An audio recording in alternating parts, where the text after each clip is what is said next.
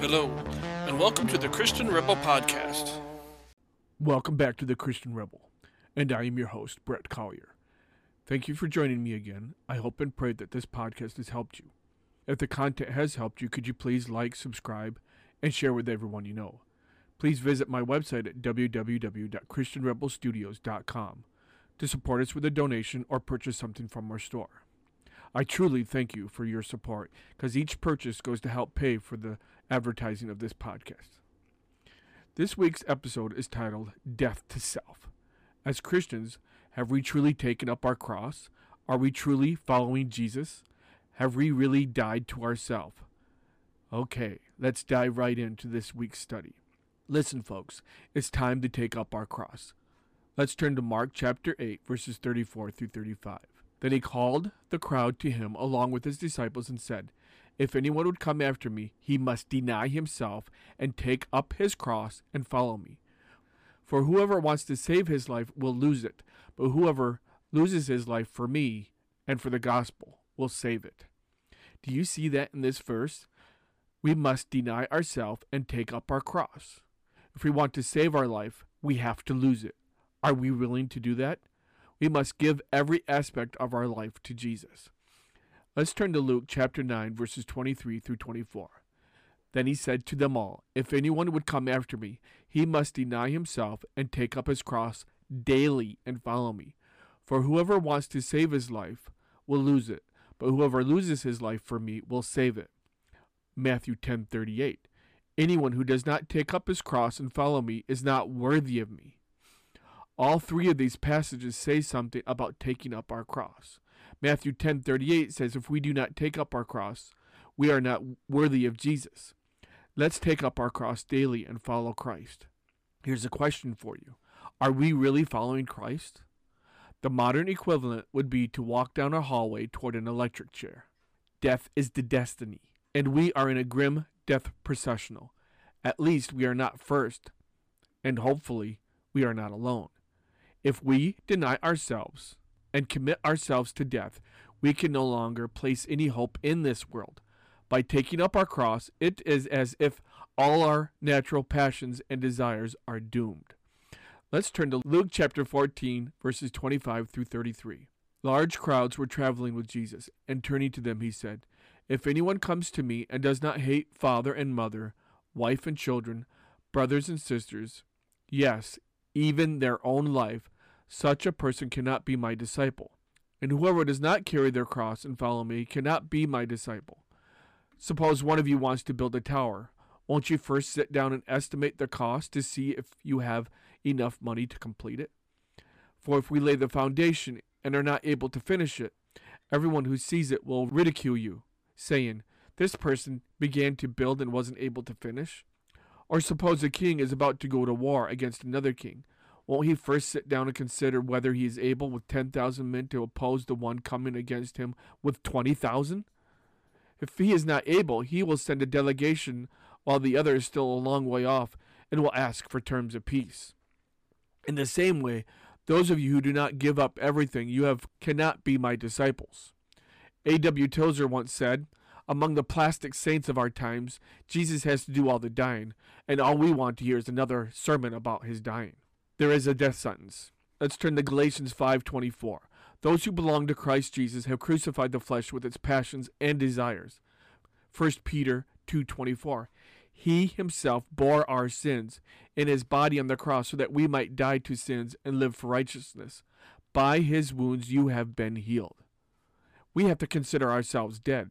Let's see what T. Austin Sparks says. Here's a quote from him We have not to die, we are dead. What we have to do is to accept our death in baptism. We simply step in there and say, That position which God has settled with reference to me is the one which I now accept. And I testify here as the way to the fact that I have accepted God's position for me, namely, that in the cross I have been brought to an end.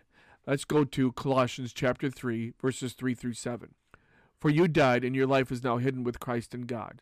When Christ, who is your life, appears, then you also will appear with him in glory.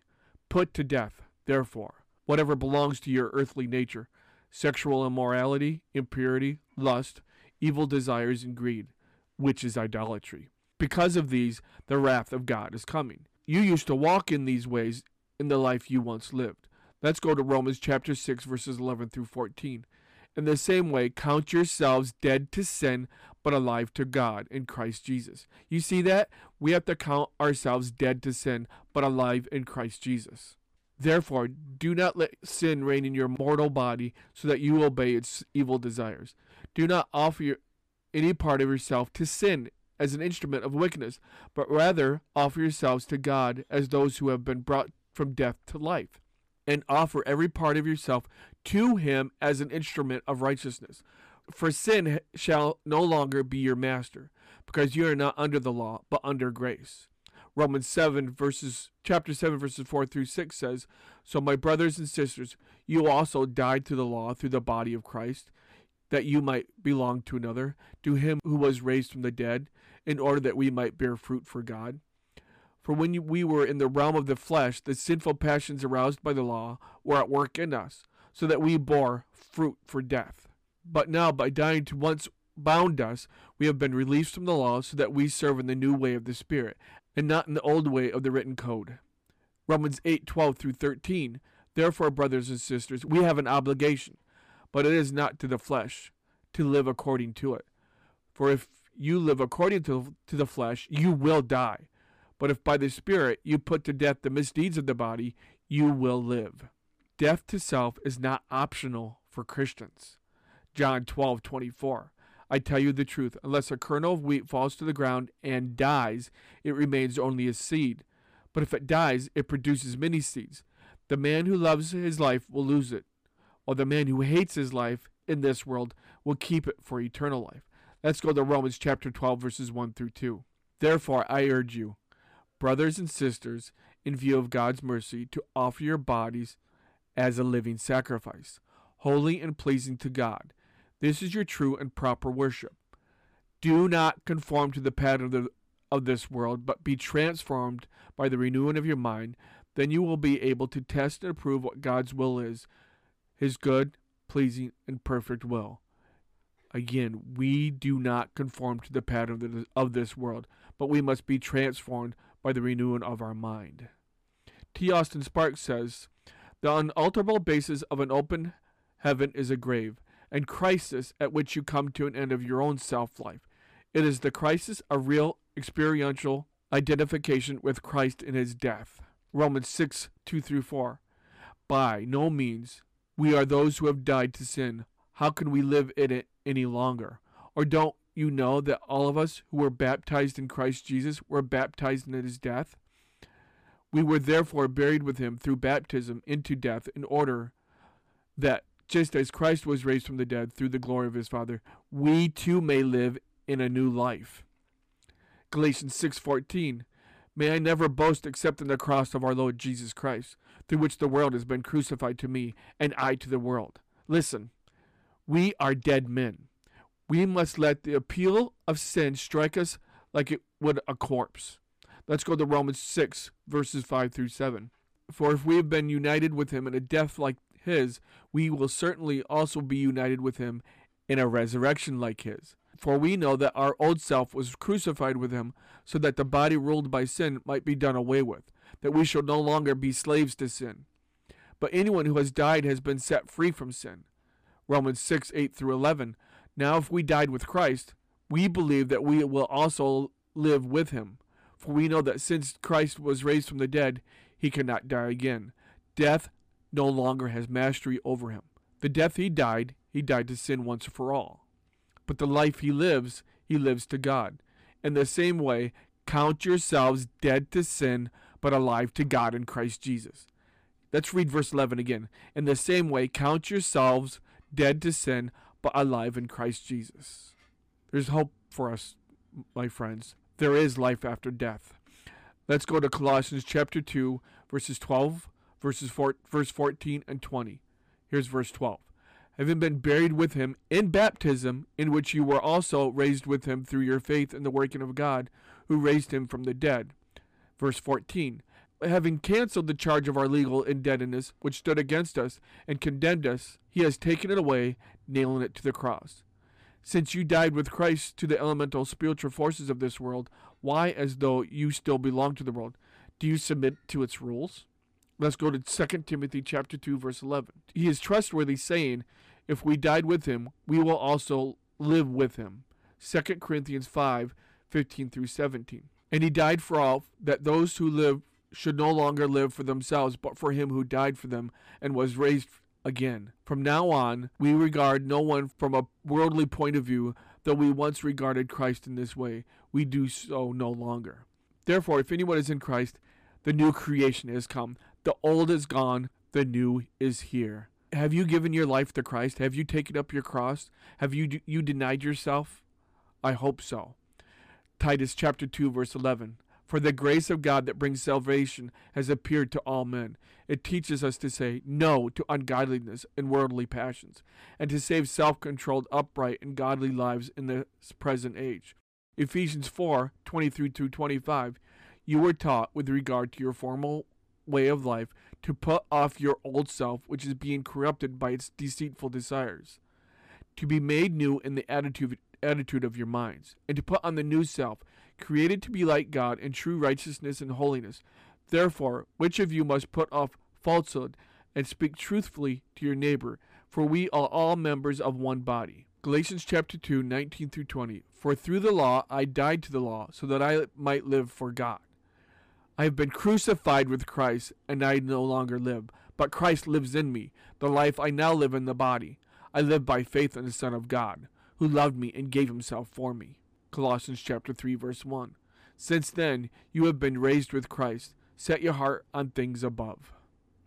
I conclude with a short story by C.S. Lewis. It is titled Counting the Cost. The terrible thing, the almost impossible thing, is to hand over your whole self, all your wishes and precautions to Christ. Christ says, Give me all. I don't want so much of your time or and so much of your money and so much of your work. I want you. I have not come to torment your natural self, but to kill it. No half measures are any good. I don't want to cut off a branch here and a branch there. I want to have the whole tree. I don't want to drill the tooth, or crown it, or stop it, but to have it out. Hand over the whole natural self, all the desires which you think innocent as well as the ones you think wicked, the whole outfit. I will give you a new self instead. In fact, I will give you myself. My own will shall become yours.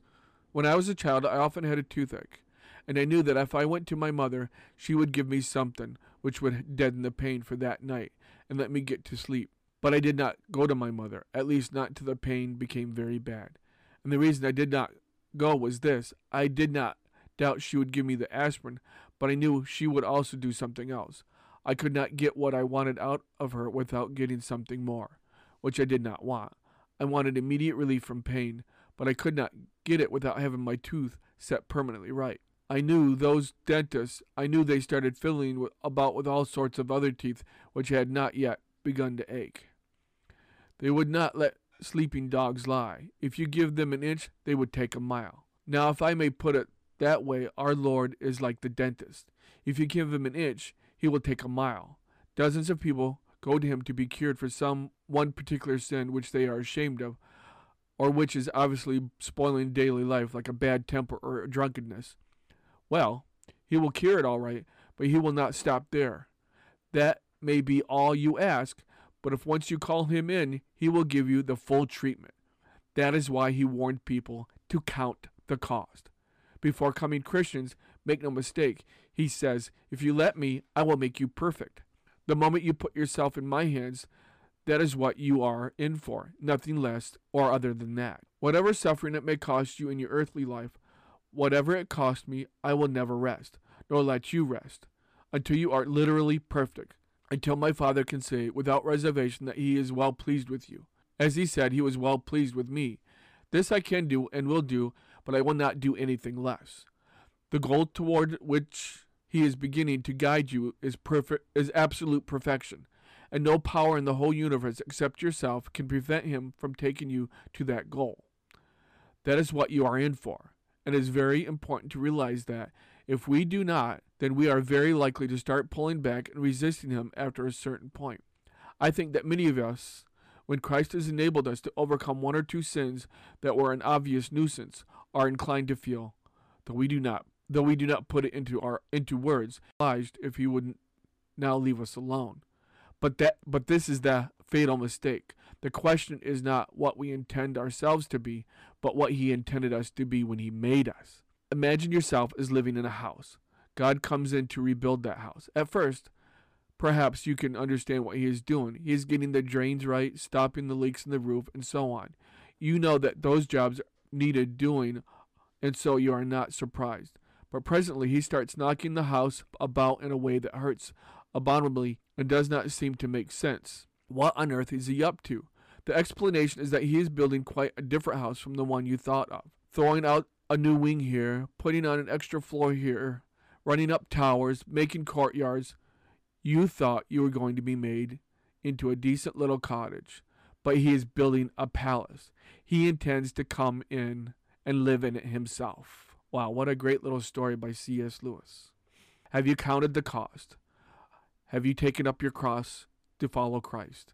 Today's the day to do it, and you have to do it daily. Be a rebel and take up your cross and follow Christ. Thank you for listening. Please visit our website at christian-rebel.com. Follow the podcast on Facebook at Christian Rebel Podcast. And until next time, keep the faith.